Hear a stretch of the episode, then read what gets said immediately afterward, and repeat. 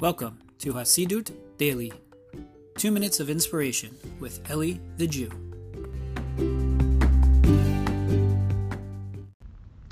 Shalom, shalom, my friends. Hope everyone's doing well. I want to share with you a quick thought.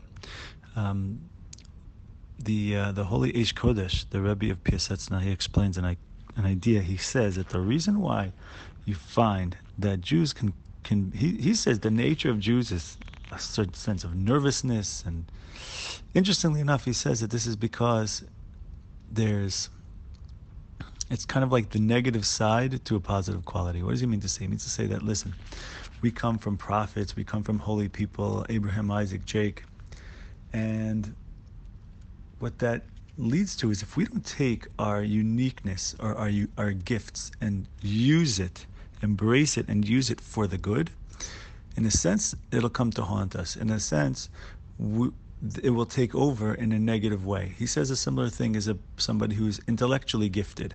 If they don't use it for wisdom, if they don't use it for positive things, for you don't, you don't take it and harness that gift, whether it be a mental gift, whether it be an emotional gift, right? So then what happens is it starts to haunt us. It turns around. It, it begins to take over because it needs to find a way of expression.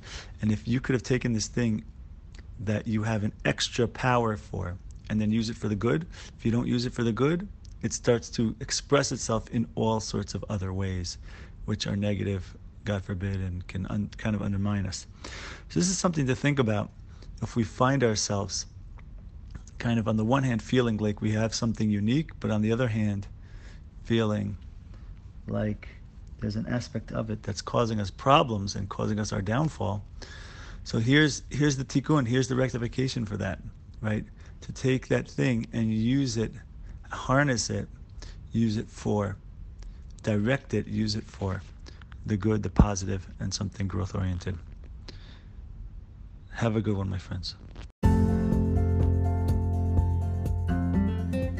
Thank you for listening to the Hasidus Daily Podcast. For more inspirational content, including books, audio, and video presentations, visit eliethejew.com.